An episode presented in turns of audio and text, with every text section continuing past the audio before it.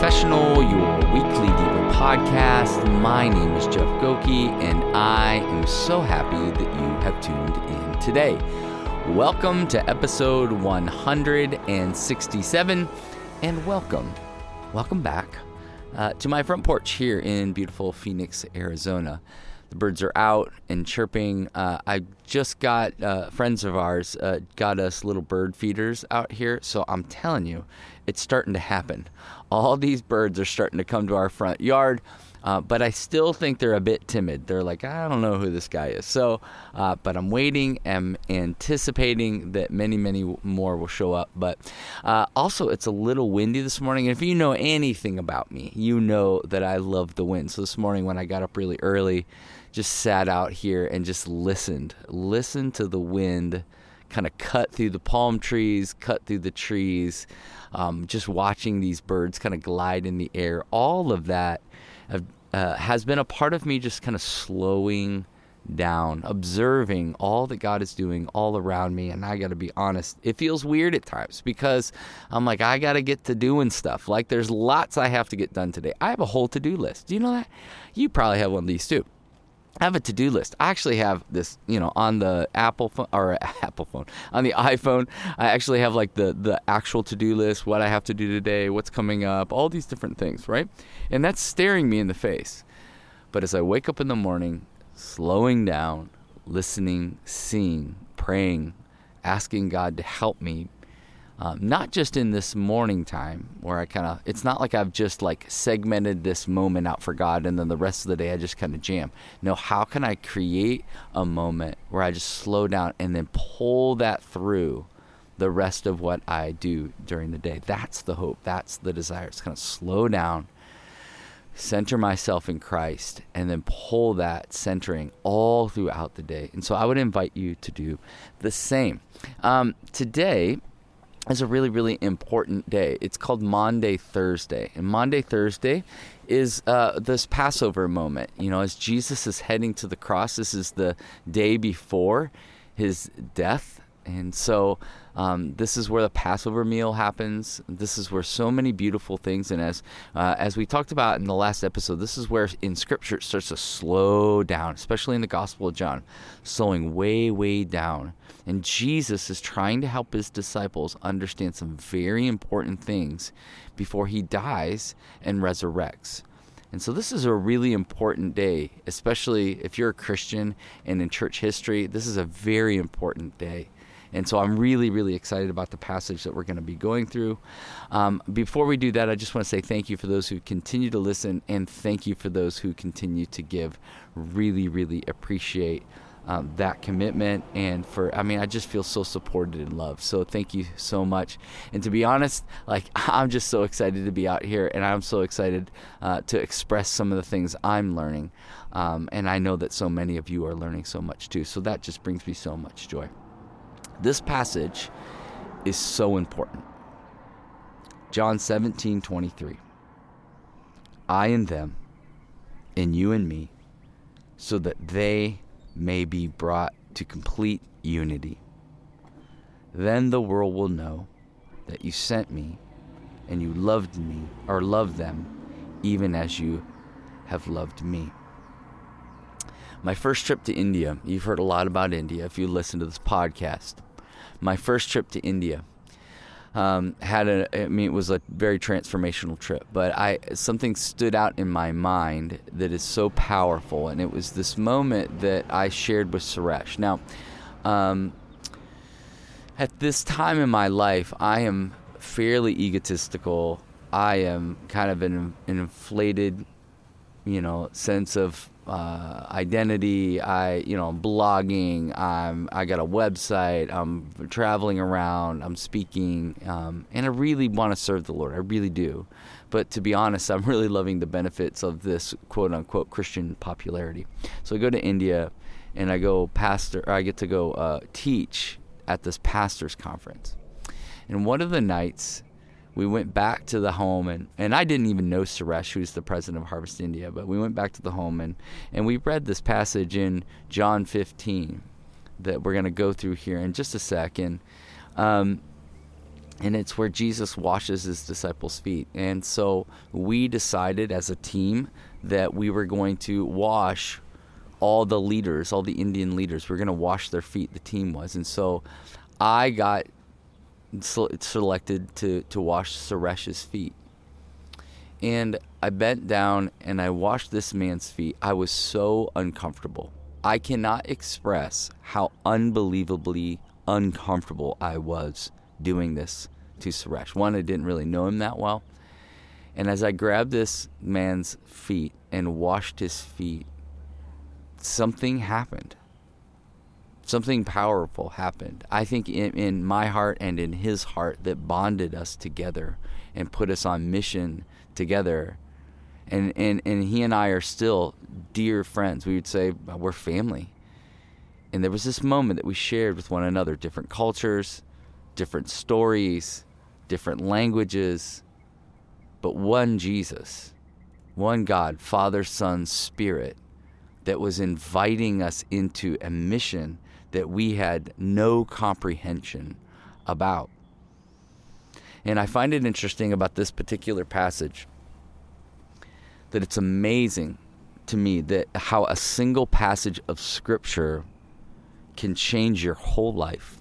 I don't know if you've ever had that, if you've ever had a passage of scripture that you read and it, it literally has shifted your mind and your life and the way you do things. This passage, John 17, 20 through 23, and we just went through verse 23, was one of those passages for me. You know, for me, I'm going along my way in life, right? I'm living a great life, right? It's an awesome life. I've been doing ministry as a pastor at this point for about mm, probably 12 years, 11 years, something like that. I was preaching to thousands of people, uh, all the, and I was having a blast doing it, like really, really doing it, right? I was growing in my influence, as I was telling you, and and my leadership, and then the Spirit of God, the Spirit of God opened my eyes, opened the eyes, like opened the eyes of my heart. Do you know what that feels like?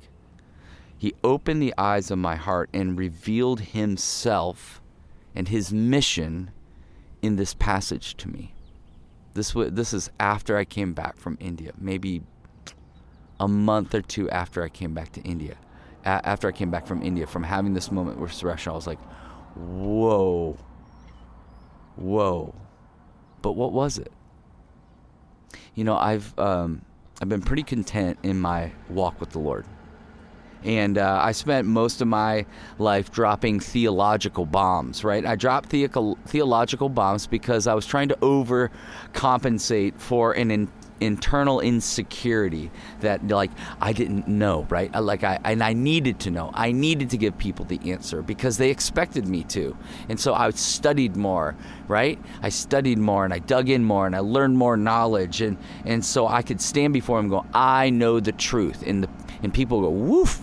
We're so glad that this guy knows the truth. And, and by the way, pretty passionate about it too, right? Like, I'm, I'm going to be passionate about it. I'm going to share this vision. I'm going to I'm going to uh, help you know what the right way and the wrong way is, right?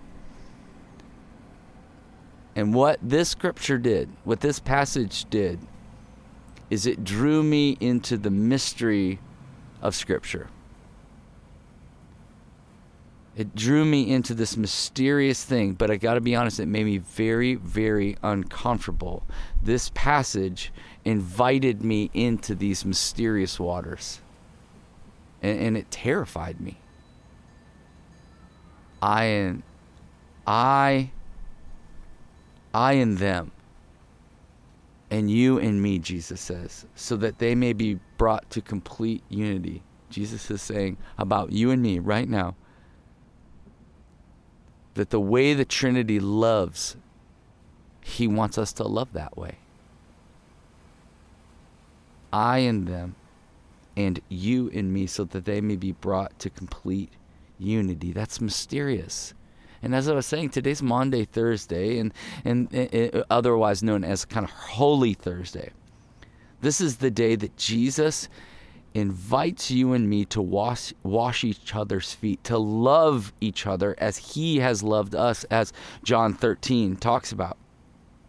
Today is also the day that 2,000 years ago, Jesus not only commissioned us to love one another, but explained that the outflowing of what the outflowing of that love looked like. That we would be one that we would be unified in the same way that the Trinity is unified. But we tend to stop there, right? We we tend to stop there. We see, because we we want to be one because maybe hey, listen, it, it's good to get along, right? It's good. Everybody just needs to get along, right? We we want to be one because we're maybe longing for community, right? We got to be one so I can feel this sense of togetherness and what that brings. But Jesus says, and here's the mystery that I could not shake I want you to be one so people will come to know a loving Savior and be rescued from death and damnation. But it's going to cost me my life. And, and this is handing this to you and me, and it will cost you your life as well. Let that sink in. That's heavy. It's beautiful. It's mysterious. These last these are the last words that Jesus speaks to his disciples. These men who are to carry the gospel to every part of the world and Jesus just gave them the commission love each other and don't let anything come between your unity with me and each other because if you neglect those things, it will impact your witness in this world. Listen, but if we, if we commit ourselves to these simple sacrificial things that Jesus is pro- that Jesus promises, people will come to know Jesus. This is our evangelism strategy. And here's the thing I started thinking about. I was like, man, I've been telling people about Jesus ever since I was a kid. I would go like door to door, right? Right? And I would tell people that Jesus loved them and if they accepted him, they would go to heaven. But the opposite, hey, hey, hey, the opposite is true as well. I was a good, good Baptist boy. And nothing made me feel more alive, right? Nothing made me feel more alive. Not in doing that but nothing made me feel more alive in the spirit than when I was trying that right now as I try to live out loving one another and unifying the body of Christ, not not just proclaiming this truth from a proverbial soapbox, but practically, daily, loving the person right in front of me and humbling myself with other brothers and sisters in the faith through relationship as we struggle through our differences, but keep our eyes focused in on Jesus. Because when I was a kid, it was all about proclamation. Let me just tell you, let me tell you, let me tell you, let me tell you. And to be honest, it didn't cost me much. But as I'm as I'm working right now, and even launching this, relaunching this ministry, Phoenix One, as I'm working now to practically live into this daily, sacrificially. The Spirit of God is coming alive in me because it's the mission of God for the glory of God. And I really desperately want you to reflect on this. I have never been so heartbroken as I have been this year. Watching Christians turn against tr- Christians as we mirror the insecurity and fear of this world we know the truth that our God died when we didn't deserve it. He extended grace where we deserved death. And our divisions, these divisions that we've created, are the antithesis of the gospel presentation that points Jesus, points them to a loving Jesus living John 17, 23, and this is this is so clear to me. Living this passage out is not easy and has cost me and will cost you everything as we crucify ourselves to Christ and unify the body of Christ. These are mysterious and sacrificial waters that Jesus invites us into. But it's not just for ourselves, but more importantly, that people will come to know him.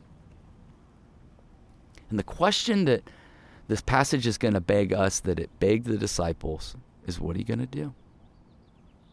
This is hard, but it's so important because division brings death where Jesus brought life. And we are to proclaim through the way we love and live life and life to the full, as John 10:10 10, 10 says.